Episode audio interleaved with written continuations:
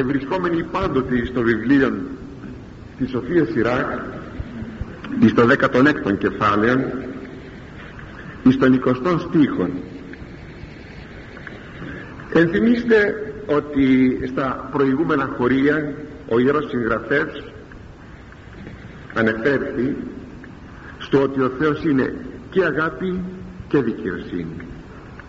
Έχει και το έλεος έχει και τη δημορία και σας έλεγα ότι μια μορφή αιρέσεως στην εποχή μας αναμφισβήτητα είναι αίρεσης ε, που κηρύσσει εδώ εν Ελλάδη κηρύσσει ότι ο Θεός είναι μόνο αγάπη και δεν είναι δικαιοσύνη.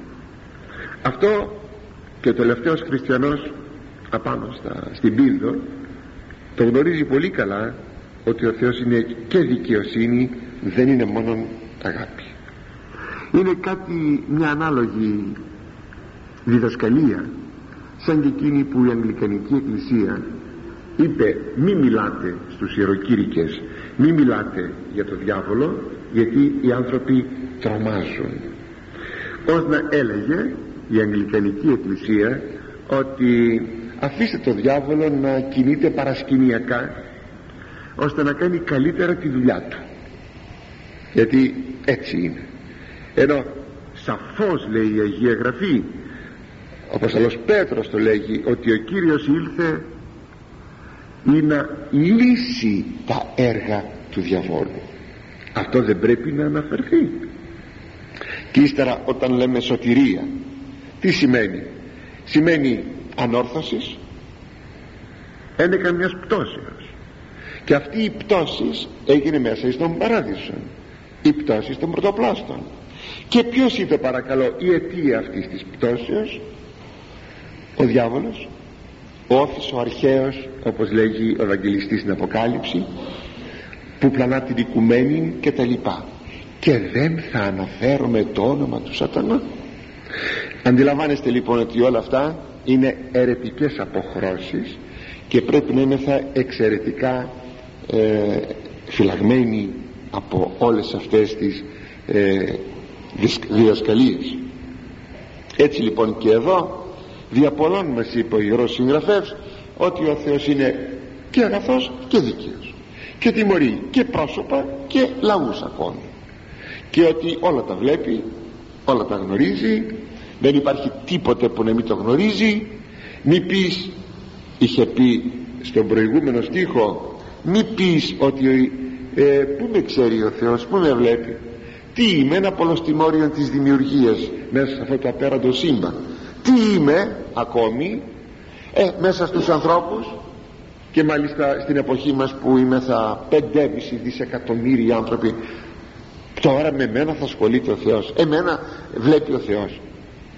Μη τα πεις λέγει αυτά διότι ο Θεός είναι παντεπόπτης και τα βλέπει όλα.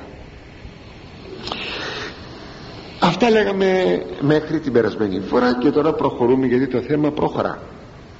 Ο στίχος ο 20 λέγει και επ' αυτής ου διανοηθήσετε καρδία και τα σοδούς αυτού τις ενθυμηθήσετε δηλαδή άλλο όλα αυτά που εκφράζουν τον παντεπόπτην Κύριον ο άνθρωπος. Ούτε τα σκέπτεται ούτε τα συλλαμβάνει. Πόσο περισσότερο δεν πρέπει ο άνθρωπος να συλλάβει και να κατανοήσει και να σκεφτεί τας μεθόδους του Θεού; Δηλαδή ο Θεός αγαπητοί μου έκανε τον άνθρωπο για να κατανοεί τα έργα του Θεού και δια των έργων να κατανοεί το Θεό. Και όμως ο άνθρωπος επιμένει να μην παίρνει μαθήματα από την κτήση. Ο έλεγχος δρυμύτατος και οξύτατος αναφέρεται από τον Απόστολο Παύλο στο πρώτο κεφάλαιο στην προς Ρωμαίους επιστολή του. Οι άνθρωποι λέγει δια της κτήσεως δεν μπόρεσαν να γνωρίσουν το Θεό άνθρωπε είσαι αναπολόγητος λέγει ο Απόστολος πάβος και έτσι όταν δεν κατανοεί το Θεό δια των έργων του Θεού και να ανάγεται στο Θεό έτσι αμαρτάνει θέλει μάλλον να αμαρτάνει θέλει να αγνοεί τον Θεό παρότι καμώνεται ότι θέλει να τον γνωρίσει και έτσι στην πραγματικότητα αρνείται την παρουσία του Θεού. Ότι ο Θεός θα καθιστούσε μέτοχο των βουλών του των άνθρωπων βέβαια όχι όλων των βουλών του το βλέπουμε στον Αβραάμ. Έτσι αν εγώ γνωρίζω τις βουλές του Θεού τότε θα μάθω ότι ο Θεός είναι και αγάπη και δικαιοσύνη και ό,τι άλλο και ό,τι άλλο και ό,τι άλλο. Όταν γνωρίζω, γνωρίζω τις βουλές του Θεού στον Αβραάμ λοιπόν βλέπουμε να γίνεται αυτή η αποκάλυψη. Όταν ο Θεός αποφασίζει να καταστρέψει τα Σόδομα την προηγουμένη μέρα επισκέφθηκε τον Αβραάμ. Η γνωστή φιλοξενία του Αβραάμ από τους τρεις άνδρας αγγέλους ε, δεν σαν άγγελοι με φτερά ε, άνδρες, τρεις άνδρες ε, απεσταλμένοι ούτως υπήν αλλά ήταν εις τύπων του Αγίου Τριαδικού Θεού. Και εις τύπων μεν αλλά ας μου επιτραπεί να πω αυτός ούτως ο Άγιος Τριαδικός Θεός υπό των τύπων των τριών ανδρών. Αυτό που λέγω βεβαίως δεν είναι αυθαίρετο. Οι πατέρες το ερμηνεύουν και είναι η πιο σωστή ερμηνεία αυτό που τώρα λέμε όπως και στη Βάτο που ομίλησε ο Θεός εγώ είμαι ο Θεός του Αβραάμ του, του πατέρας του Ισάκ του Ιακώβ δεν ομιλεί άγγελος ομιλεί ο Υιός υποτύπων αγγέλου απεσταλμένου. Αυτό θα πει άγγελος απεσταλμένος. Αγγελιαφόρος. Γι' αυτό ονομάζεται από τον Ισαΐαν ο μεγάλης βουλής άγγελος αυτός που φέρει το μεγάλο μήνυμα το μήνυμα της σωτηρίας των ανθρώπων. Τότε η σωτηρία του Ισραήλ τύπος δε της σωτηρίας του ανθρώπου. Έτσι λοιπόν όταν οι δύο προχωρούν εκ των τριών ανδρών προς τα Σόδομα έμεινε ο ένας τον οποίον βεβαίως είτε τρεις ήσαν είτε ένας ήσαν ήταν ε, ο Αβραάμ προσκελεί ε, αποκαλεί Κύριον όχι Κύριοι Κύριον γιατί ένας είναι ο Κύριος. Να αμέσως αμέσως μπαίνουμε στο δόγμα αυτό στο δόγμα της θεότητος ότι ο Θεός είναι ένας αλλά εν τρισή προσώπης. Δηλαδή ως πατήρ, ως Υιός και ως Άγιον Πνεύμα. Και τότε λέγει συγγνώμη πριν ακόμη φύγουν τα δύο πρόσωπα με συγχωρείτε μεταξύ τους τρόπον τι να συζητούν και λέγουν. Ου μη κρύψω εγώ. Δεν λέει εμείς πάλι εγώ γιατί ένας είναι ο Θεός. Ου μη κρύψω εγώ από Αβραάμ του πεθός μου α εγώ ποιώ.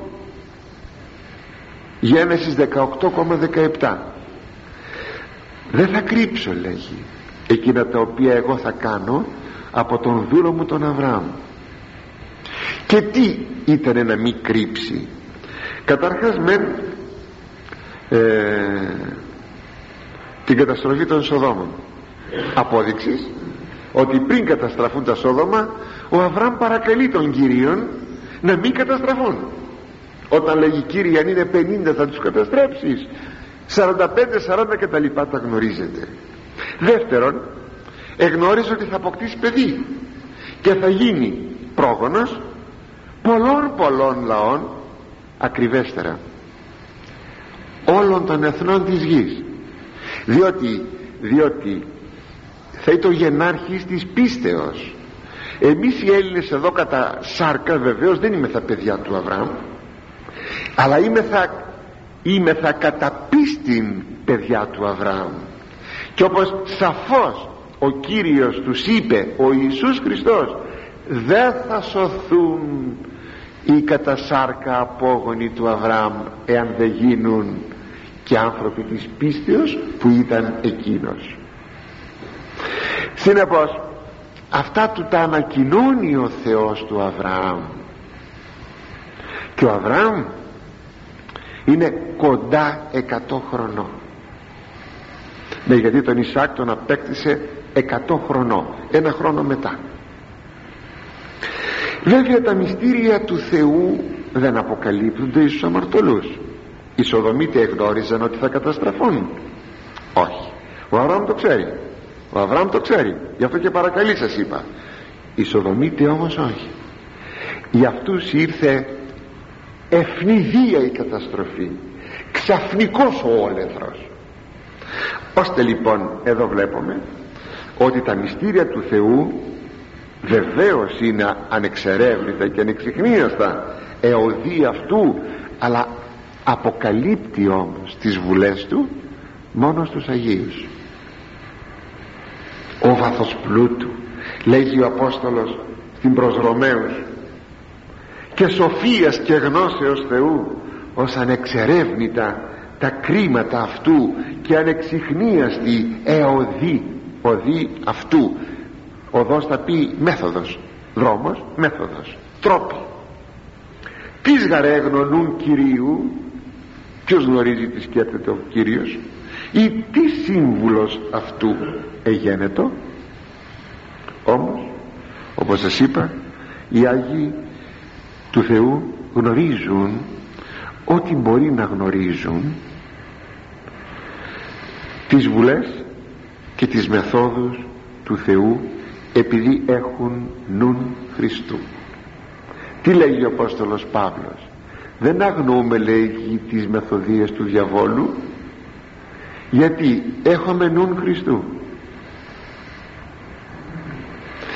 Έτσι ο Αγίος βλέπει πως κινείται ο διάβολος. Βλέπει την οθεία του, τον τρόπο του τα μεθόδους του για να πατήσει τους ανθρώπους. Κάτι που δεν το βλέπουν οι αμαρτωλοί άνθρωποι το βλέπουν οι Αγίοι ακόμη γνωρίζει ο Άγιος τις βουλές του Θεού σε πολλές περιπτώσεις και μάλιστα όχι εκείνες που είναι μόνο στην Αγία Γραφή και εκτάκτος να φανερώνει τη βουλή του ο Θεός εις των Άγιων άνθρωπων έτσι λοιπόν όπως λέει ο Απόστολος Παύλος εμείς έχουμε λέγει Α Κορινθίους 2,16 νουν Χριστού εμείς δεν νουν Χριστού έχουμε δεν μπορούμε να γνωρούμε. Ή ακόμη το Πνεύμα του Θεού το οποίο μας φωτίζει για να γνωρίζουμε. Οι άνθρωποι του κόσμου τούτου όμως αγνοούν τον Θεό και τις βουλές του. Δεν καταλαβαίνουν τίποτα. Δεν νιώθουν τίποτα. Επάνω σε αυτό το δεν νιώθουν τίποτα είναι εκείνο που λέει στο τέταρτο πέμπτο κεφάλαιο α Κορινθίους ο Απόστολος ότι ο Άγιος δηλαδή ο χριστιανός τους πάντας ανακρίνει ή πουδενός ανακρίνεται. Το ακούσατε; Τους πάντας ανακρίνει ή πουδενός ανακρίνεται. Όλους μπορεί να τους εξετάσει να τους ανακρίνει να πει εσύ είσαι αυτός δεν μπορεί όμως ο κοσμικός να τον ανακρίνει τον Άγιο.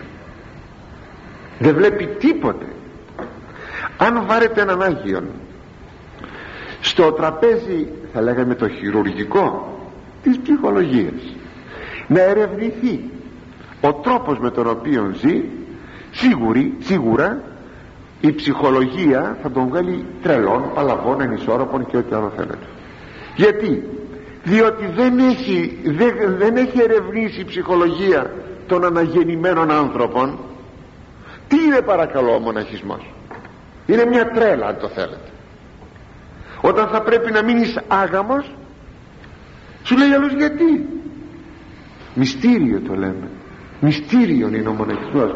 Αλλά για τον κόσμο μια τρέλα έλεγε κάποιος φίλτατος Λαρισαίος και επιστήμον παρακαλώ με ξέρει πολλά χρόνια δεν μπορεί λέει ο πατήρ Αθανάσιος αυτός λέει πρέπει να έχει κάποια γυναίκα. Δεν μπορεί να είναι εγκρατής αλλά γιατί το έλεγε αυτό; Ο ίδιος παρότι έχει ένα χρήσμα χριστιανικό είναι εκείνα τα ανύποπτα. Γιατί απλούστατα ο ταλέπορος ζει κατ' επανάληψη στον χώρο της μοιχείας πως λοιπόν θα σκεφτεί αλλιώτικα; Πως θα σκεφτεί αλλιώτικα; Έτσι σε λέει δεν μπορεί μου λέγανε οι συνάδελφοι που με στρατιώτες τότε δεν μπορεί είναι σαν να μου λες ότι δεν πίνεις νερό. Δεν, δεν, δεν τρως ψωμί δεν καταλαβαίνουν. Ενώ ο άνθρωπος που είναι κάτω από το φως του Ευαγγελίου τα καταλαβαίνει πάρα πολύ καλά αυτά. Και αν το θέλετε εκεί βρίσκει την φυσιολογικότητα των πάντων. Όλα τα άλλα είναι προϊόντα της πτώσεως των πρωτοπλάστων ναι. Βλέπετε λοιπόν πως κινείται ο κόσμος πως κινούνται οι Άγιοι και Άγιοι λέγονται οι χριστιανοί οι βαπτισμένοι. Είναι ένα από τα ονόματα που δόθηκαν από το Λόγο του Θεού στους βαπτισμένους. Και εσείς Άγιοι είσαστε με την έννοια βαπτισμένοι και έχετε νουν Χριστού. Δεν θα αρκώσαστε εδώ να ακούσετε αν δεν είχατε νουν Χριστού. Να είστε σίγουροι. Να, να τρέχετε 50 χιλιόμετρα και άλλα 50 χιλιόμετρα να γυρίσετε πίσω. Και να ακούσετε αυτά. Αν είσαστε κοσμικοί να είστε σίγουροι σας το ξαναλέω δεν θα αρκώσαστε εδώ. Έχετε λοιπόν νουν Χριστού ένα μόνο να τον καλλιεργούμε για να γίνεται πληρέστερος και πληρέστερος.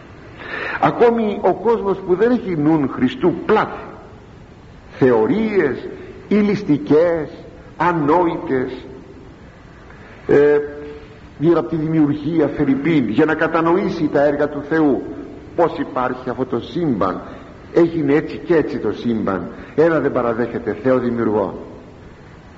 Ε, ακόμη να κατανοήσει το, το γενετήσιο ένστικτο. Έβγαλε τις θεωρίες του ο Φρόιντ και ο Φροϊδισμός είναι μια επικρατούσα θα λέγαμε θέση σήμερα στον κόσμο και μέσα στην ψυχολογία. Γιατί δεν καταλαβαίνουν τίποτα. Δεν καταλαβαίνουν τίποτα. Και πλάθουν θεωρίες για να δικαιολογήσουν μερικά πράγματα ε, που είναι σαν φαινόμενα μέσα στον κόσμο αυτόν. Εκτός από τον Θεό δημιουργών και πηγαίνουμε στον επόμενο στίχο τον 21ο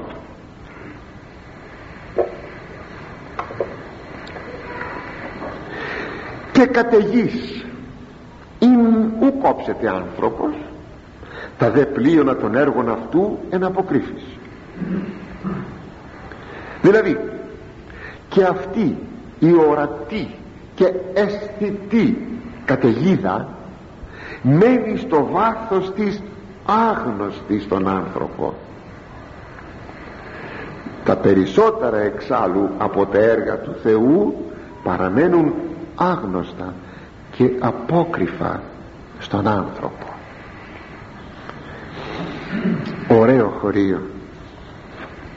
Θέλει να πει εάν εκείνα που βλέπουμε δεν τα καταλαβαίνουμε πόσο μάλλον θα καταλαβαίναμε κάποια άλλα και κάποια άλλα. Και ότι επιτέλους επιτέλους λες ότι ο Θεός δεν σε βλέπει δεν σε καταλαβαίνει. Μην ξεχνάτε ότι τώρα εδώ δίδει απάντηση ο Ιερός Συγγραφεύς σε εκείνους που λένε και ποιος με βλέπει; Και λες ότι δεν σε βλέπει ο Θεός. Και δεν σε ξέρει ο Θεός. Πάντως θέλει να δείξει εδώ με όλα αυτά που λέγει ο Ιερός Συγγραφεύς ότι ο Θεός γνωρίζει τα πάντα. Εσύ ο άνθρωπος δεν γνωρίζεις τα πάντα. Και επειδή δεν γνωρίζεις εσύ νομίζω ότι και ο Θεός δεν γνωρίζει. Νομίζεις ότι είναι όμοιό σου. Η φρασούλα ότι είναι όμοιό σου το λέγει κάπου στο, στο ψαλτήρι. Και νόμισες λέει ο Θεός λέει στον άνθρωπο που κάνει κακές πράξεις μοιχεύει, καταχράται και τα λοιπά και τα λοιπά. Και κρύβεται όμως τον ελέγχει ο Θεός. Και νόμισες λέει ο Θεός ότι είμαι ομοιός σου για να σε σκεπάζω γιατί άμα σκεπάζουμε ε, είμαστε όμοιοι ε, βέβαια δεν, τελειώ, δεν, δεν δικαιολογείται. Θα μου πείτε ο χριστιανός σκεπάζει σκεπάζει με διάκριση. Και ξεσκεπάζει πάλι με διάκριση.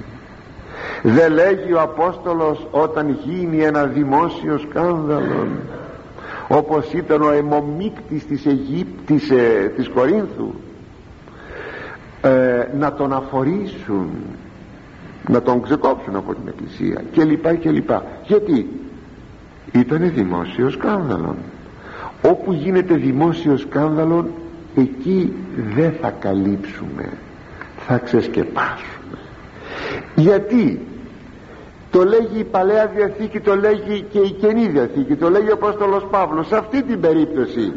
Και εξαρείτε των πονηρών εξημών αυτών θα βγάλετε λέει των πονηρών άνθρωπων από ανάμεσά σας.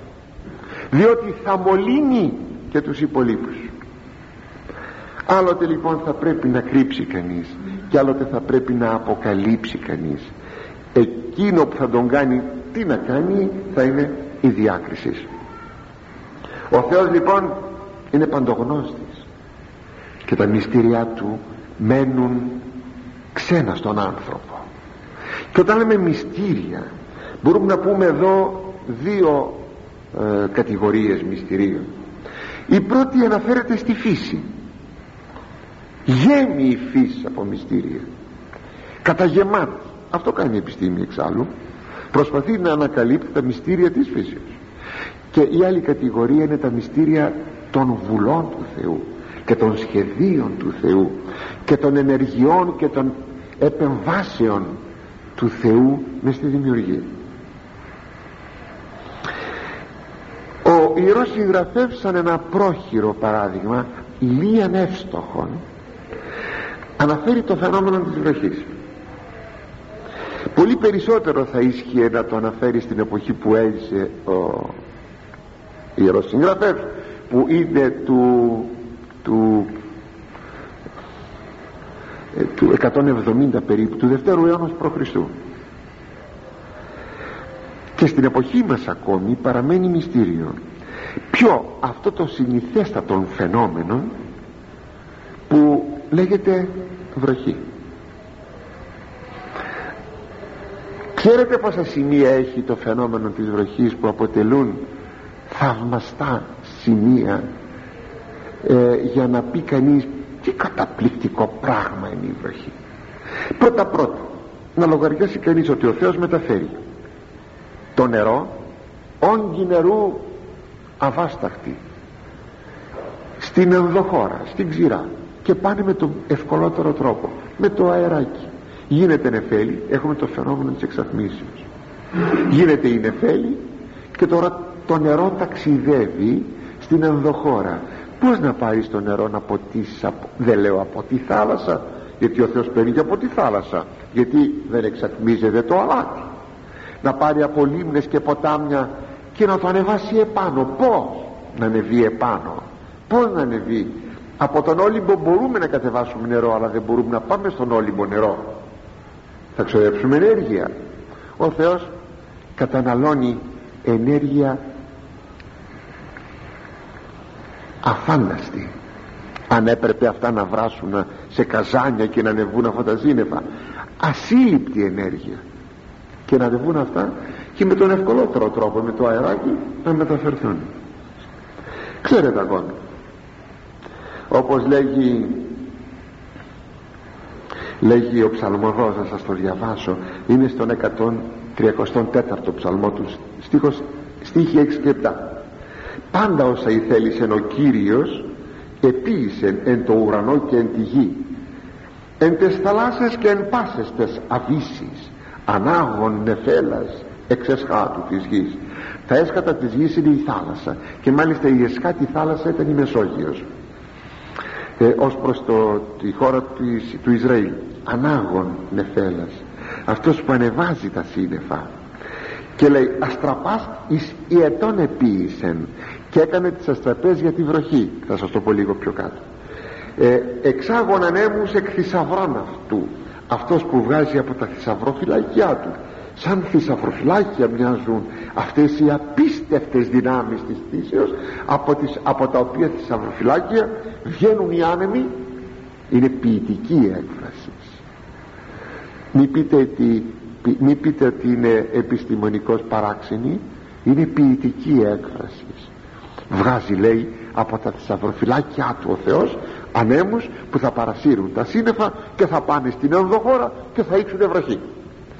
Πως θα πέσει τώρα αυτή η βροχή; Άστραψε και βρώμησε και άργησε να βρέχει. Όταν αγαπητοί μου το νερό έφευγε έχανε κάποια ηλεκτρόνια. Γιατί αυτό το ανέβασμα ήταν βίαιο πέφτουν ηλιακές ακτίνες οπότε εξατμίζεται το νερό και έχασε κάποια ηλεκτρόνια αυτό που ανέβηκε πάνω. Αλλά δεν είναι ίση η απώλεια ηλεκτρονίων ε, αυτού του τμήματος με εκείνο το τμήμα που εξατμίζεται. Αυτά ανεβαίνουν πάνω. Μεταξύ τους έχουν μια διαφορά δυναμικού δηλαδή ηλεκτρικού. Διαφορά δυναμικού και τότε έχουμε το φαινόμενο καταρχάς μεταξύ των το φαινόμενο των συγκρούσεων δηλαδή των αστραπών και βροντών. Διότι η βρω... πρώτα η αστραπή μετά η βροντή. Αλλά έχει υπόλοιπα έχει λογαριασμούς με τη γη που έφυγε το σύννεφο. Και θα βρει την εξισορρόπηση με το φαινόμενο που λέμε κεραυνός γίνεται εκένωση αλλά με τον κεραυνό με την αστραπή βροντή έχουμε το φαινόμενο της βροχής. Και έχουμε και άλλα πράγματα που συντελούν στη βροχή ή την από για το χιόνι την από για τους κρυστάλλους εκείνους του χιονιού που είναι ορατοί με το γυμνό μάτι φαίνονται αυτοί οι ωραιότατοι γεωμετρικότατοι κρύσταλλοι. Ώστε κάποτε να πει ο αρχαίος φιλόσοφος ο Έλληνας αρχαίος φιλόσοφος ο Πλάτων ο Θεός αΐ γεωμετρεί ο Θεός λέγει πάντοτε γεωμετρεί με εκείνα τα ωραία σταυρουδάκια, τρίγωνα, τετράγωνα κάπου πλούσια. Το φαινόμενο της βροχής είναι πάρα πολύ σπουδαίο. Μια σταγόνα τι κρύβει. Τι έχει για να πέσει αυτή η σταγόνα; Πολύ θεόπνευστας μου επιτραπεί να το πω διάλεξε αυτό το φαινόμενο της καταιγίδος της βροχής. Εδώ ο Ιερός Συγγραφεύς για να πει ότι αυτό που φαίνεται μην νομίζω ότι είναι απλό πράγμα είναι πολύ συνθετότατον και σοφών και υπάρχουν κρυφά σημεία τα οποία εσύ ταλέπορε άνθρωπε αγνοείς και λες ότι αγνοεί ο Θεός. Εσύ τα αγνοείς και όχι ο Θεός.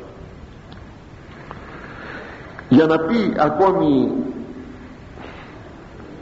ή μάλλον να συμπληρώσω εδώ που λέγει ο Σοφοσυράχ ότι τα πλοίωνα των έργων αυτού είναι αποκρίθης τα πιο πολλά του έργα είναι μυστηριώδη έχουμε πάρα πολύ λέμε προχωρήσει στην επιστήμη.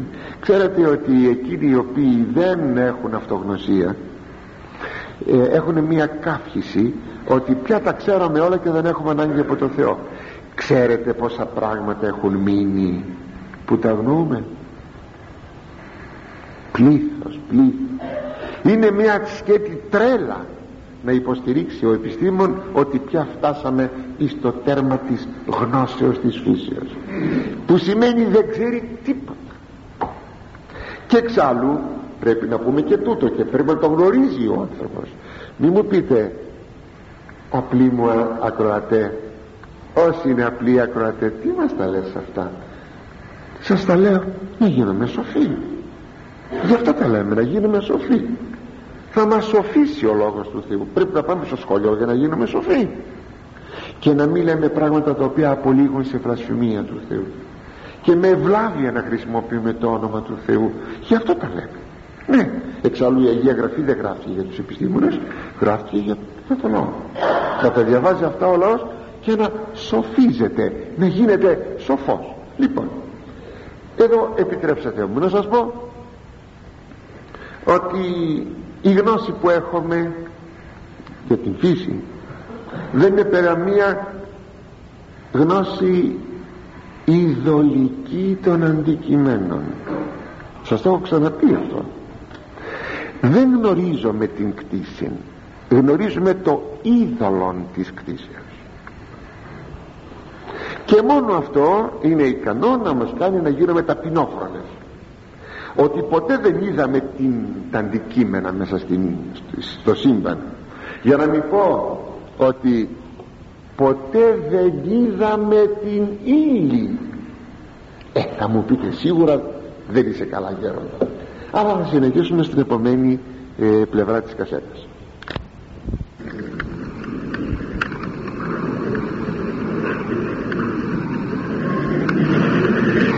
λοιπόν αγνοούμε την σύσταση της ύλης. πως τη γνωρίζουμε την ύλη;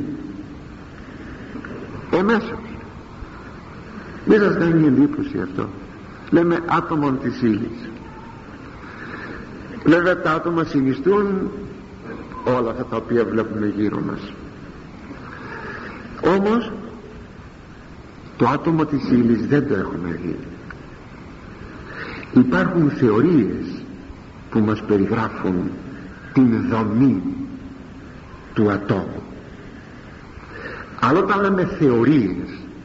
Εννοούμε ε, φτιάχνουμε μια ιστορία να το πω έτσι απλό ελληνικά. Ε, αυτό θα πει θεωρία φτιάχνω μια ιστορία για να εξηγήσω ε, το φαινόμενο άτομα. Γι' αυτό και δεν υπάρχει μόνο μια θεωρία υπάρχει και δεύτερη και τρίτη. Αν μου πείτε ότι μα έχουμε φωτογραφίσει. Ναι αγαπητοί μου αλλά δεν φωτογραφίσαμε τα άτομα.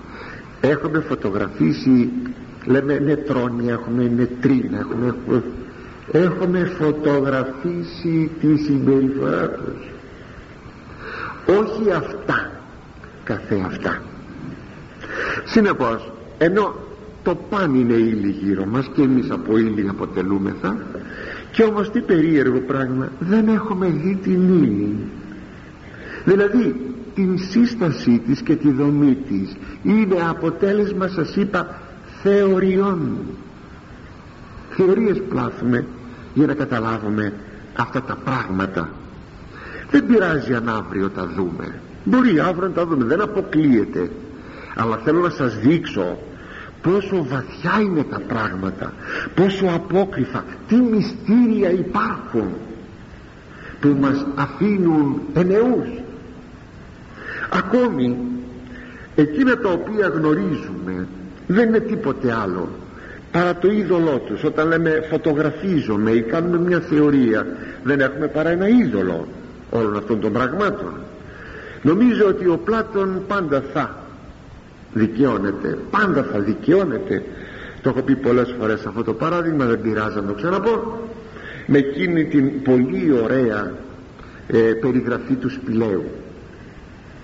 Ο άνθρωπος λέγει ως προς την γνώση ε, στέκεται σε ένα σπήλαιο έχει μπει μέσα στο σπήλαιο. Έξω από το σπήλαιο έχοντας την πλάτη του στο στόμιο του σπηλαίου. Έξω από το σπήλαιο υπάρχει μία φωτιά η οποία φωτιά ρίχνει της, ε, το φως της στο βάθος του σπηλαίου. Ο άνθρωπος όμως δεν μπορεί να γυρίσει πίσω να κοιτάξει. Είναι αδύνατον εκ κατασκευής δεν μπορεί. Βλέπει λοιπόν μόνο το βάθος του σπηλαίου. Και βλέπει εκεί να φωτίζεται το βάθος του σπηλαίου. Μπροστά από τη φωτιά περνούν τα αντικείμενα του κόσμου τούτου. Περνάνε μπροστά. Και τότε ρίπτουν εις το βάθος τους σπηλαίου απλώς τη σκιά τους το είδωλό τους. Αν θα είχαμε καθρέπτη τη σκιά τους. Ο άνθρωπος βλέπει μόνο τη σκιά των αντικειμένων όχι αυτά καθεαυτά τα αντικείμενα. Αυτό δείχνει εκείνο που έλεγαν οι Λατίνοι ignoramus et ignorabimus αγνοούμε και θα αγνοούμε και όσο πιο πολλά μαθαίνουμε τόσο πιο πολλά ε, τόσο πιο πολύ καταλαβαίνουμε ότι αγνοούμε. Ε, ένας φιλόλογος καθηγητής μας πολλά του χρέωστο μακαριστός Ευστράτιος Καλαντζής ε, μας κάποτε έκανα πάνω στον πίνακα ένα κύκλο. Και λέει στην περιφέρεια αυτού του κύκλου υπάρχει ένα άγνωστο το άγνωστο που είναι έξω από την περιφέρεια του κύκλου. Εάν ο κύκλος μεγαλώσει αν υποθέσουμε ότι ο κύκλος αυτός ό,τι περιέχει μέσα είναι οι γνώσεις. Εάν τον κύκλο αυτό τον κάνουμε μεγαλύτερον τότε η περιφέρειά του μεγαλώνει αλλά εγγίζει περισσότερον άγνωστον γι' αυτό όσο πιο πολύ γνωρίζουμε τόσο πιο πολύ βλέπουμε το άγνωστο είχε δίκιο ο Σοκράτης που έλεγε ένα πράγμα ξέρω ότι δεν μπορώ να ξέρω ότι τίποτα δεν ξέρω διότι είναι όντως υψίστη σοφία και γνώσης να αντιληφθείς ότι είναι τόσο τα κρυφαία όπως λέει εδώ του Θεού που τι να γνωρίσεις. Τα μυστήρια του Θεού τι να γνωρίσεις θα μου πείτε λίγο φορά γιατί σας τα λέω. Όχι για να γίνομαι μόνο σοφοί όπως σας είπα προηγουμένως αλλά να γίνουμε και ταπεινόφρονες. Να μην νομίζουμε ότι τα μάθαμε τώρα όλα και δεν έχουμε πια ανάγκη από το Θεό. Ο φτωχοαλαζονία φτωχαλαζόνες όχι αγαπητοί. Να είμαι θα ταπεινή, ταπεινή, ταπεινή. Έχουμε ανάγκη από το Θεό τον Κύριο των μυστηρίων και ακόμη είναι εκείνο το οποίο γράφει ο Απόστολος Παύλος ότι οι γνώσεις μας είναι ενηγματικοί. Ε, ο Πλάτων λέει το σπήλαιον ο Παύλος λέει ότι είναι ενηγματική η γνώση, η γνώση μας. Δηλαδή προσφέρεται η γνώση σαν ένα ένιγμα το οποίο πρέπει να λύσεις.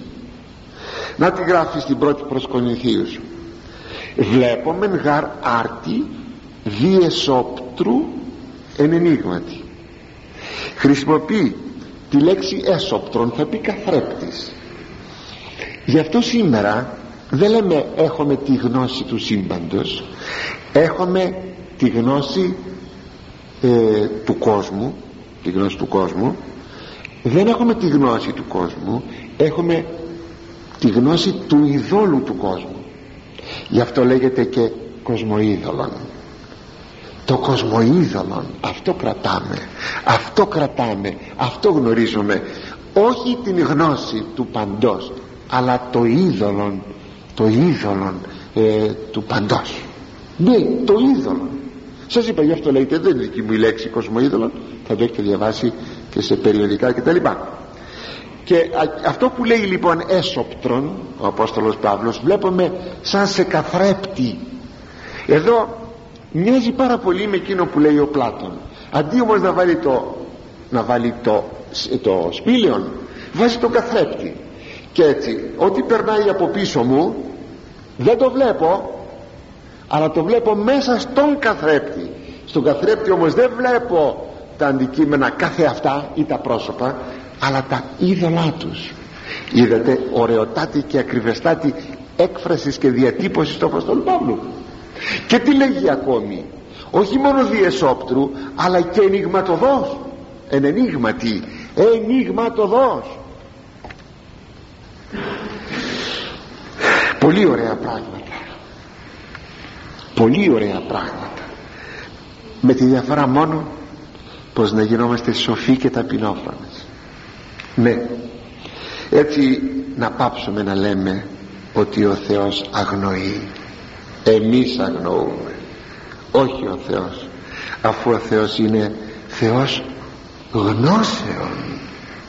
Λέγει ωραιότατα εις το Α Βασιλειών 2,3 εκεί ξέρετε είναι η οδή της Άνης της μητρός του Σαμουήλ της γυναίκας του Ελκανά.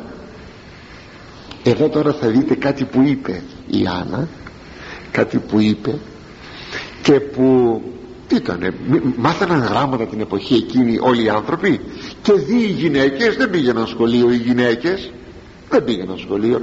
Στην αρχαία Ελλάδα στην Αθήνα πήγαιναν τα κορίτσια στο σχολείο δεν πήγαιναν.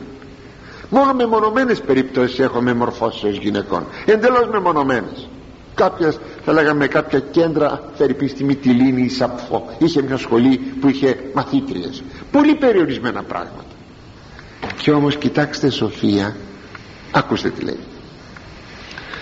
Όταν εγκυμόνησε και γέννησε τον Σαμουήλ έψαλε την οδή της που είναι πολύ σπουδαία η οδή της Άνης τη χρησιμοποιούμε στην εκκλησία, στην εκκλησία και σταχυολογούμε από εκεί και φτιάχνουμε τους κανόνες τους κανόνες αυτούς τους ασματικούς. Λέει μη καυχάστε και μη λαλείτε υψηλά υπερήφανα. Μη εξελθέτω μεγαλοριμοσύνη εκ του στόματος ημών μη βγούνε μεγάλες κουβέντες από το στόμα σας. Ότι Θεός γνώσεων συγγνώμη Θεός γνώσεως Κύριος. Γιατί ο Κύριος λέει ο Θεός είναι Θεός είναι Κύριος γνώσεως. Γνωρίζει τα πάντα.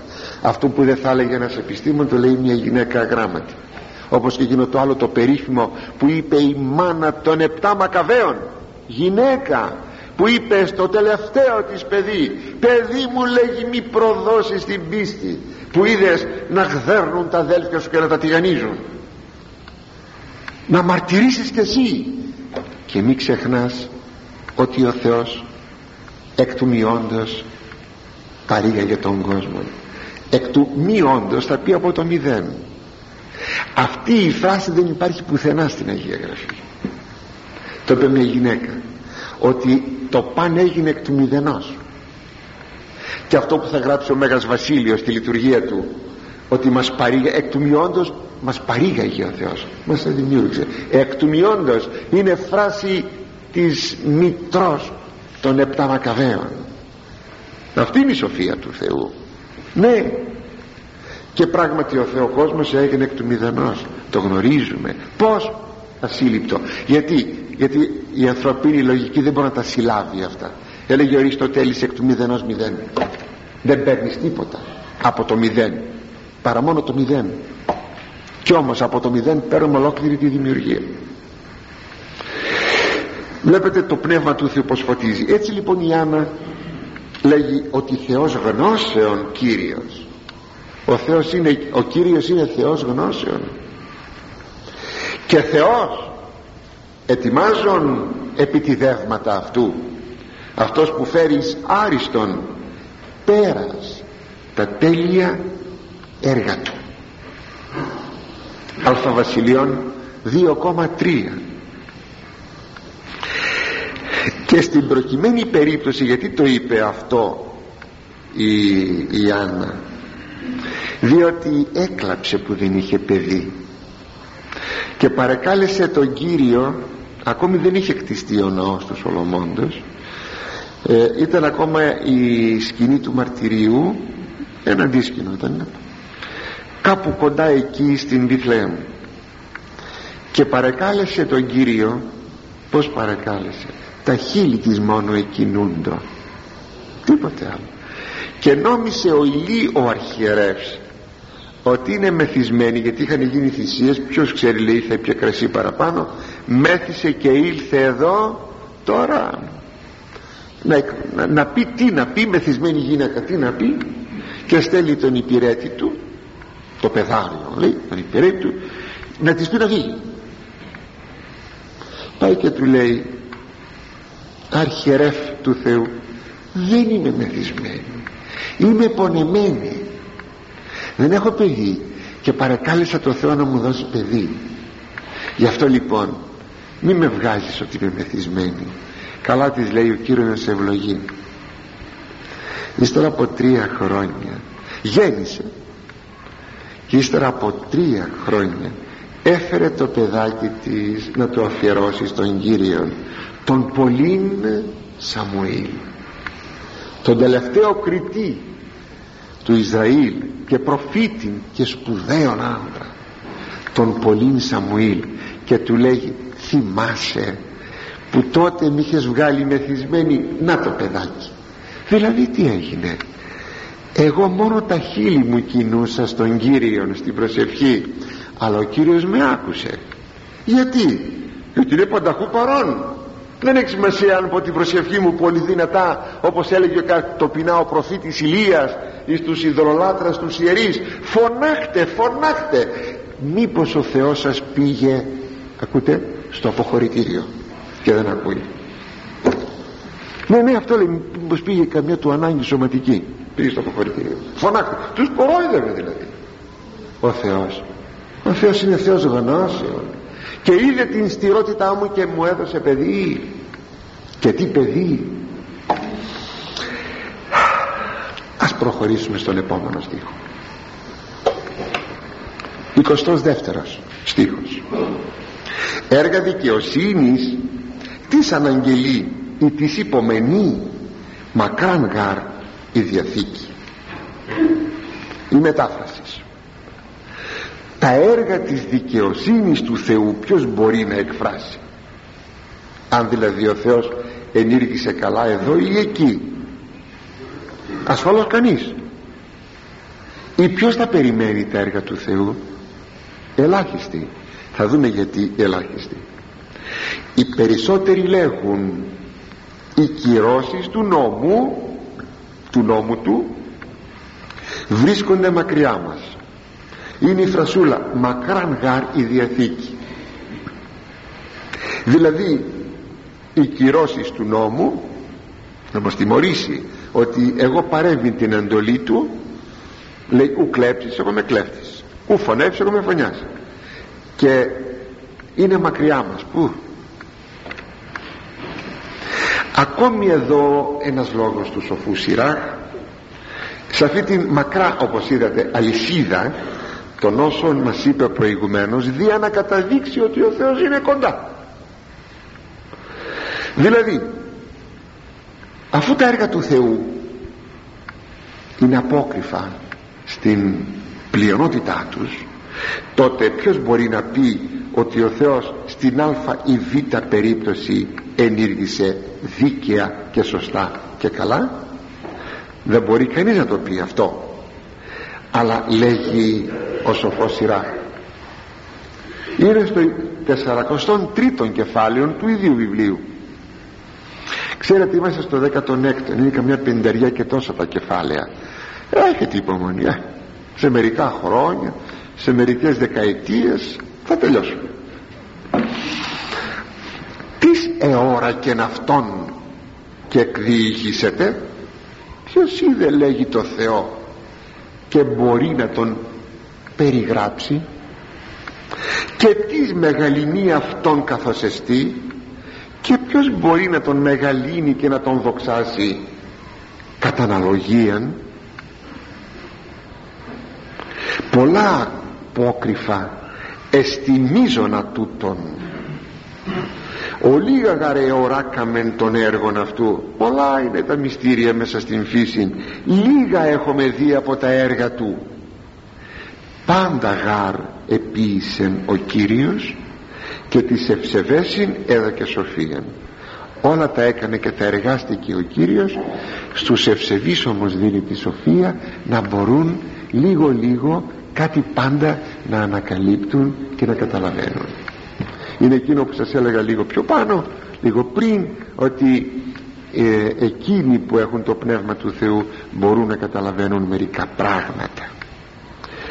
Ε, ακόμη είναι και τα έργα του Θεού στα οποία ποιος μπορεί να, στα οποία ποιος μπορεί να υπομείνει. Τις υπομενεί λέει τα έργα του Κυρίου. Βέβαια τα έργα του Θεού αλλά μεν έχουν ένα ευχάριστο θέαμα όπως είναι το ουράνιον τόξο το παράδειγμα δεν είναι δικό μου είναι πάλι του σοφού είναι πολύ ευχάριστο το ουράνιον τόξον στη θέα του υπάρχουν όμως κι άλλα τα οποία δεν είναι ευχάριστα να τα βλέπει κανείς όπως είναι μια τρομερή θύελα στην οποία κινδυνεύεις όπως μπορεί να είναι ένας σεισμός είναι, είναι μια έκρηξη ηφαιστείου και να είσαι εκεί κοντά. Είναι, είναι κάτι φοβερό μια μεγαλοπρέπεια στην αγριότητά της που πιάνει τον άνθρωπον φόβων και τρόμων μπορεί να είσαι σε μια ήρεμη θάλασσα με ένα καραβάκι με ένα καϊκάκι. Αν σηκωθεί μπουρίνι φοβερό μπουρίνι τότε θα αρχίσεις να θαυμάζεις την ωραία θάλασσα ή θα αρχίσεις να τρέμεις ότι ήρθε το τέλος σου να πληγείς βλέπετε λοιπόν ο Θεός είναι θαυμαστός. Και έτσι και έτσι. Και στα ευχαριστά και στα δυσάρεστα. Είναι θαυμαστός. Έχει θαυμαστεί μεγαλοπρέπεια. Αλλά υπάρχουν όμως και έργα του Θεού τα οποία ελάχιστοι τα γνωρίζουν ή τα περιμένουν να έλθουν. Θα πω εκείνα ένα μόνο θα πω από εκείνα που περιμέναμε να έλθουν. Είναι η ημέρα η εσχάτη η μεγάλη και φοβερή η λεγόμενη ημέρα του Κυρίου. Έτσι τη λέγουν οι προφήτες στην Παλαιά Διαθήκη. Η ημέρα του Κυρίου ή η εσχάτη ημέρα ή η μεγάλη ημέρα ή η φοβερή ημέρα. Λέγει ο Απόστολος Πέτρος τα αγαπητοί μου στη Δευτέρα του επιστολή. Ήξει η ημέρα Κυρίου. Θα έλθει η ημέρα του Κυρίου ως κλέπτης νυχτή δηλαδή κανείς δεν θα περιμένει. Κανείς αλλά και κανείς δεν θα μπορεί να υπομείνει. Αυτό το της υπομενεί ούτε θα περιμένει ούτε θα μπορεί να υπομείνει. Ποιος όμως θα μπορεί να περιμένει εκείνοι που περιμένουν την μεγάλη ημέρα του Κυρίου; Εμείς την περιμένουμε. Ποιος μπορεί να την υπομείνει; Είναι φοβερή ημέρα αλλά ο Κύριος πρώτης αλλαγής της γης και του σύμπαντος ε, θα επιτρέψει να αναλυφθούμε και θα μας παραλάβει. Εμείς δε λέει ο Απόστολος Παύλος αρπαγισόμεθα ενεφέλες εις απάντηση ή υπάντηση του Κυρίου. Αυτή η ανάληψη. Ενή εν τη οποία ημέρα ριζιδών συγγνώμη ουρανοί ριζιδών παρελεύσονται. Ρίζος όμικρον γιώτα ρο ρο όμικρον γιώτα ρίζος θα πει θόρυβος. Με τα πατάγου ανικούς του και θορύβου θα παρέλθουν λέγει οι ουρανοί εδώ μια πιστολιά πέφτει και τρομάζουμε. Στοιχεία δε πια τα στοιχεία της δημιουργίας. Καυσούμενα λυθίσονται. Θα υποστούν το πυρ και θα διαλυθούν και η γη και τα εναυτή έργα κατακαΐσεται και η γη και τα έργα της όλα θα κατακαούν. Και ο Παρθενώνας και ο Παρθενώνας ωραίο έργο δεν θέλω να πω. Ε, τον προγόνο μας έργο είναι όχι όμως να γινόμαστε και ειδωλολάτρε να αρχίσουμε να τον ανεβάζουμε στη συνείδησή μας στο βαθμό εκείνο που να τον λατρεύουμε. Γιατί ξέρετε ξαναγεννιέται η ιδωλολατρία σε όλο τον κόσμο και στην πατρίδα μας. Και σύμβολα η νεοειδωλολατρία έχει κάτι τέτοια. Μιλώ για σύμβολα. Αυτά να γίνουν πυρ όπως θα γίνουν. Θα καούν όλα. Δεν θα υπάρχει τίποτα. Τούτον πάντων λέγει ο Απόστολος Πέτρος λιωμένων όταν λέει όλα αυτά θα διαλύουν και θα καίονται ποταπούς δι υπάρχει ημάς εναγίες αναστροφές και ευσεβίες προσδοκώντας και σπέβδοντας την παρουσία της του Θεού ημέρας διήν για την οποία ουρανοί πυρούμενοι λυθίσονται. Θα λυθούν με το πυρ. Να σας το πω. Θα ελευθερωθεί η ατομική ενέργεια από την ύλη αυτό είναι το πυρ θα ελευθερωθεί από την ύλη αυτό που λέμε ατομική ενέργεια. Φρίξον ύλη αγαπητοί μου κάποτε ήμουν σπουδαστής μιας σχολής και μας έλεγαν εκεί ότι ε, δηλαδή πρώτου 1950 αυτό ότι ε, ένα γραμμάριο ύλης ουρανίου. Αν αποδώσει, αν αποδώσει την ενέργειά του ένα γραμμάριο. Ισοδυναμή με 20.000 τόνους πετρελαίου να καούν ακαρί και τρομάζαμε. Ένα γραμμάριο ύλης πέστε μου τώρα το σύμπαν από πόσα γραμμάρια αποτελείται. Αυτά θα ελευθερωθούν. Αυτό είναι το πυρ ξέρετε πως το λέει ο Απόστολος Πέτρος σε άλλη περικοπή. Ότι εφύλαξε τη φωτιά καταπληκτικό δηλαδή για να δει κανείς πόσο θεόπνευτη ιερή συγγραφής. Εφύλαξε, ετήρησε λέει δηλαδή φύλαξε τη φωτιά μέσα στην ύλη. Είναι σήμερα το ξέρουμε γιατί κάποιος θα μπορούσε να πει ε μα τι φωτιά ετήρησε φύλαξε ο Θεός μέσα στην ύλη. Σήμερα το ξέρουμε με την νεωτέρα φυσική. Τι θα πει εφύλαξε τη φωτιά μέσα στην ύλη. Και το λέγει αυτό ο Απόστολος Πέτρος. Είναι εκπληκτικό πραγματικά. Μπορεί να μην πιστεύεις και να μην δέξε αληθινό το Λόγο του Θεού.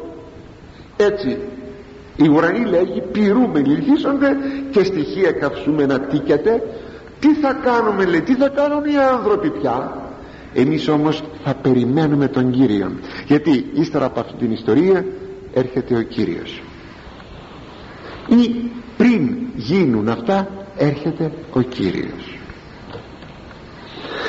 Όλα αυτά λοιπόν πως ο Σιράχ αγαπητοί μου εξέθεσε το ξαναλέμε σκοπό να έχουν να δείξουν όχι την άγνοια του Θεού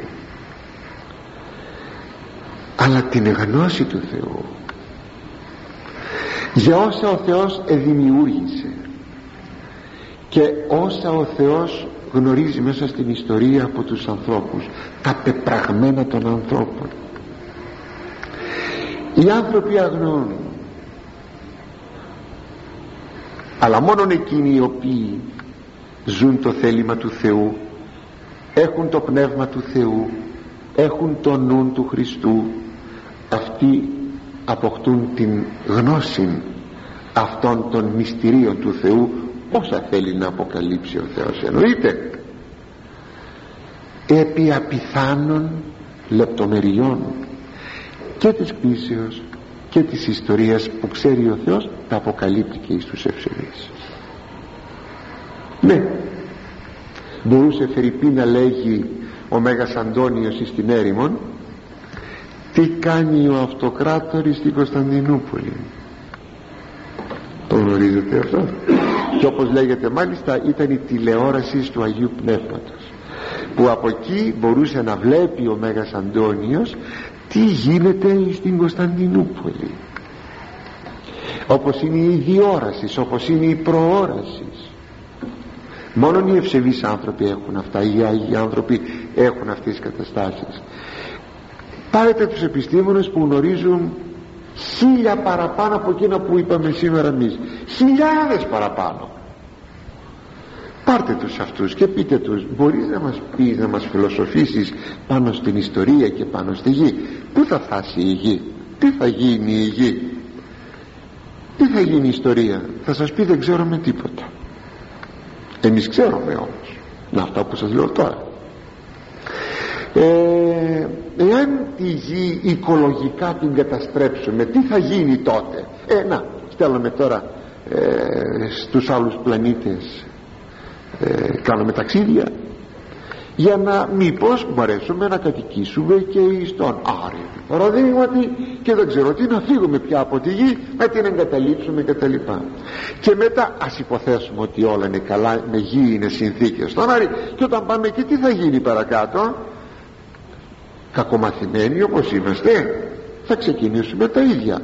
Και εκεί οικολογικά θα καταστρέψουμε και τον πλανήτη Άρη.